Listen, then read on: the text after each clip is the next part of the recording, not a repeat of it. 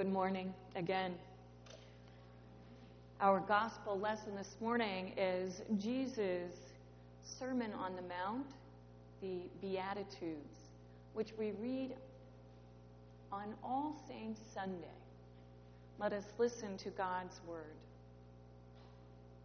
When Jesus saw the crowds, he went up on the mountain, and after he sat down, his disciples came to him. Then he began to speak and taught them, saying, Blessed are the poor in spirit, for theirs is the kingdom of heaven. Blessed are those who mourn, for they will be comforted. Blessed are the meek, for they will inherit the earth.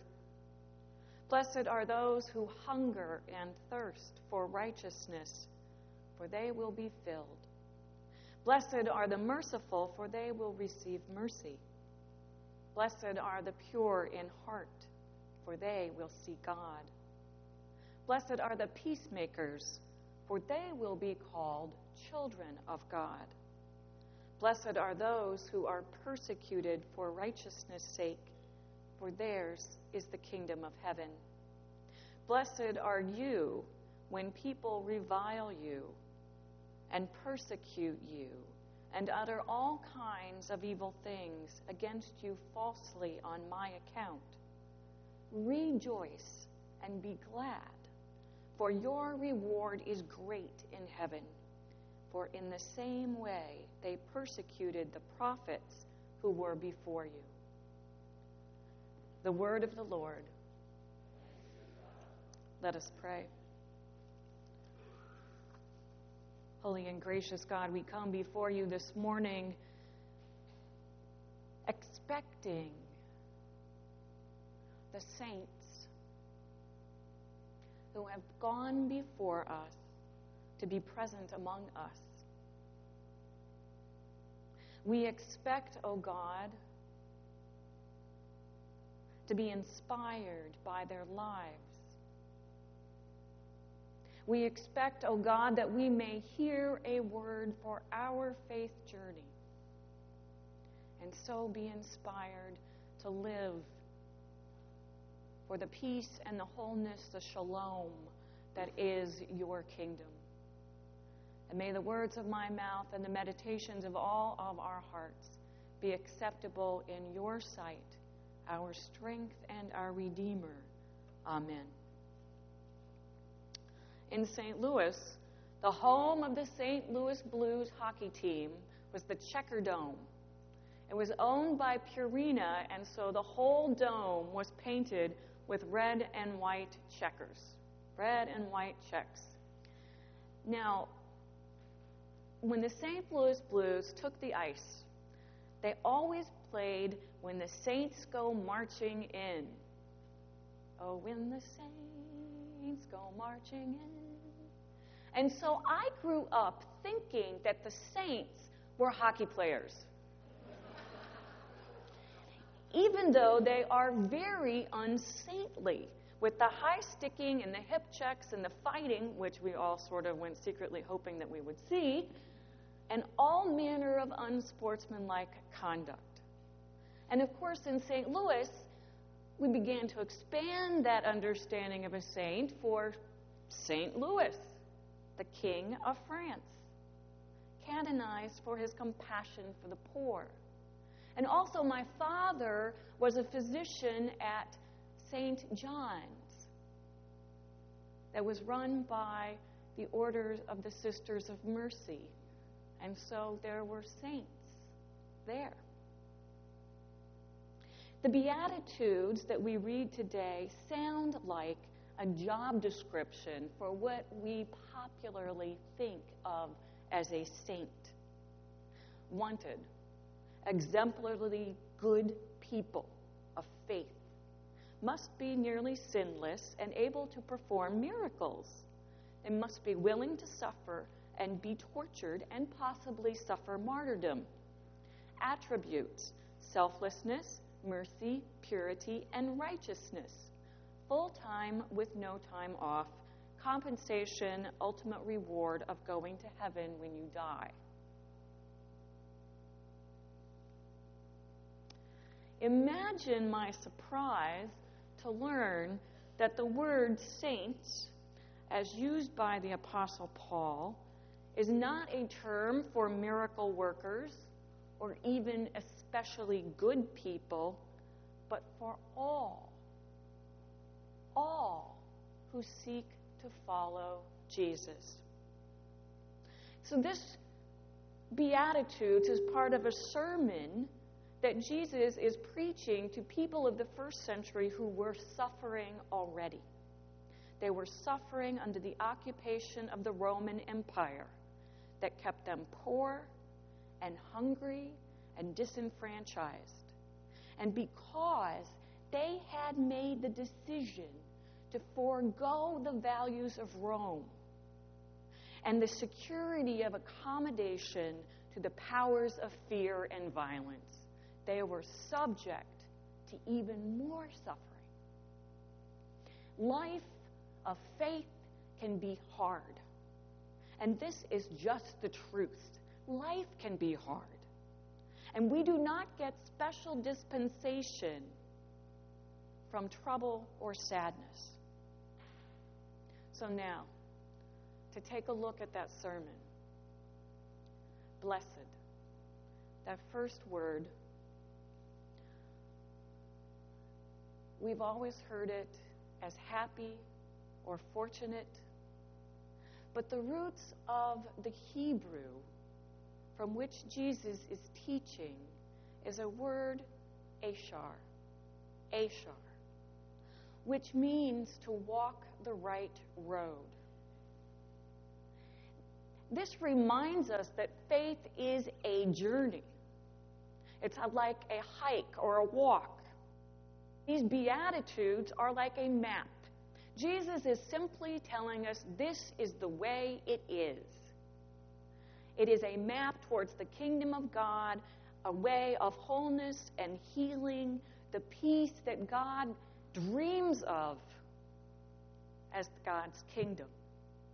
Jesus is saying then, you are on the right path when you have a poverty of spirit, when you recognize that you need God's strength and God's spirit, that your spirit alone is not enough.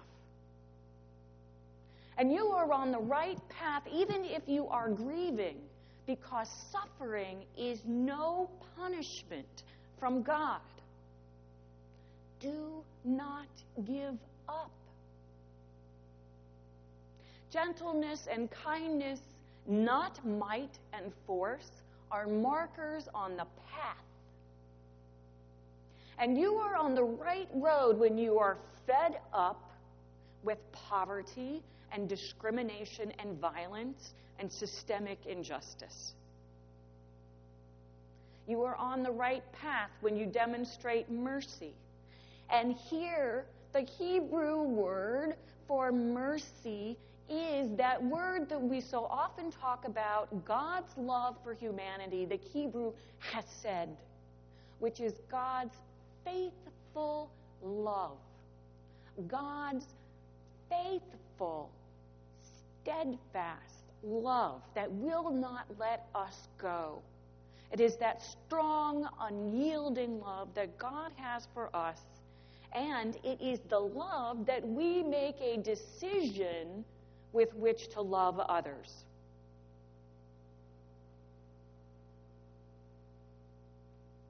Integrity, the unity of heart. The purity of heart is that oneness. And that when we ask for the unity of heart, we are asking to be united with the heart of God. You are on the right road when you resist violence and seek reconciliation.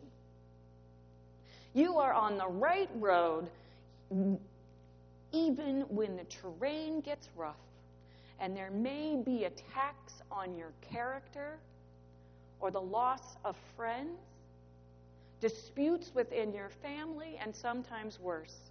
Do not give up. This is part of the road of love.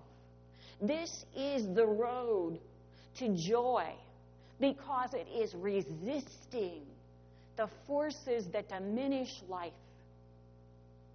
This is the road to the dream of God. Now,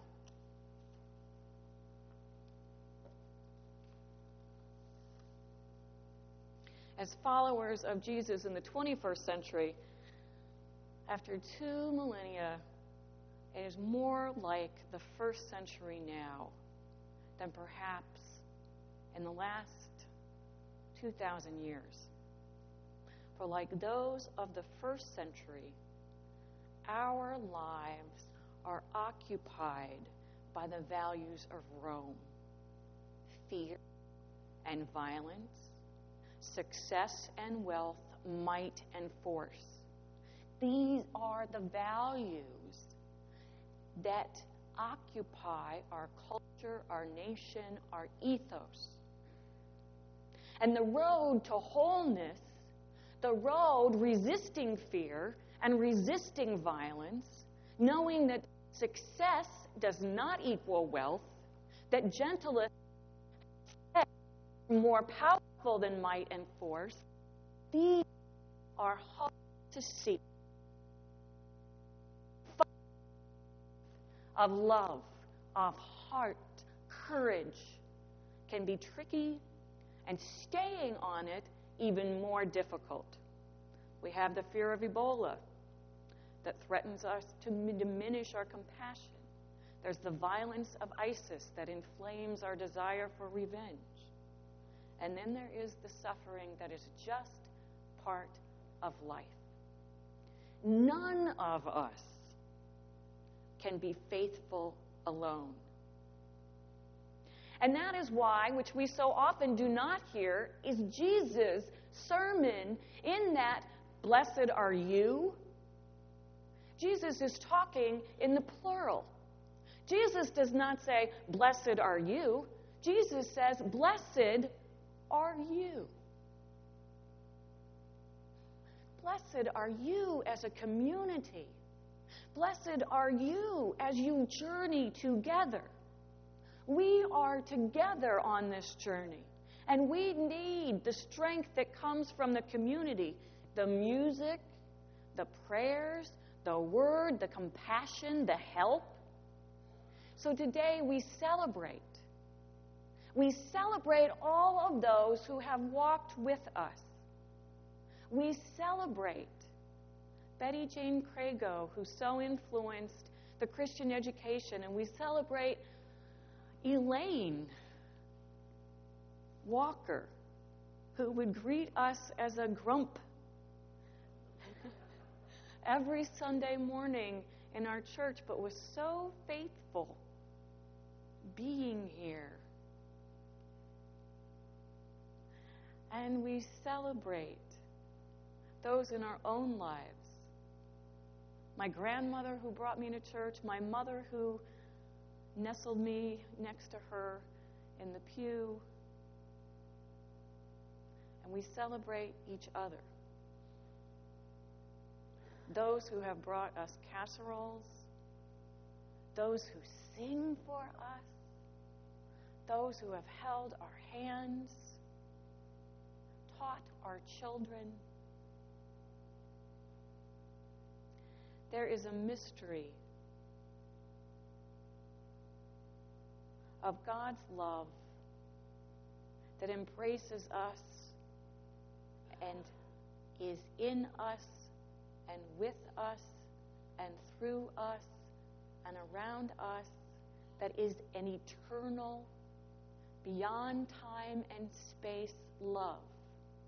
And in that, we are united with the love of God and with all who have gone before us and all who come after us.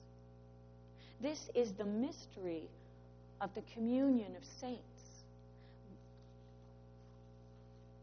Our grandmothers and fathers and heroes and teachers are the hikers and stumblers and marchers and runners, the walkers, the crawlers that journey with us.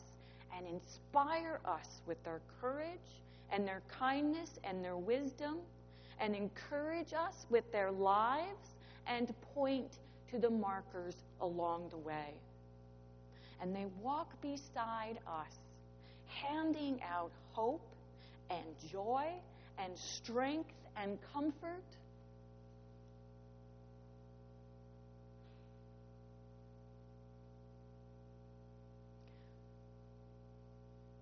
We are part of such a great mystery and so much wonder.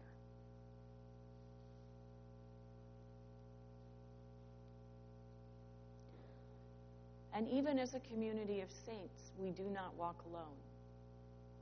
For this is the path of Christ. Jesus walks with us. That incarnate love, made eternal, hath said, Jesus walks with us. He feeds us at the table with the substance of his life. As we come forward today to receive communion, we come with a great community of saints marching with us into the dream of God. Amen.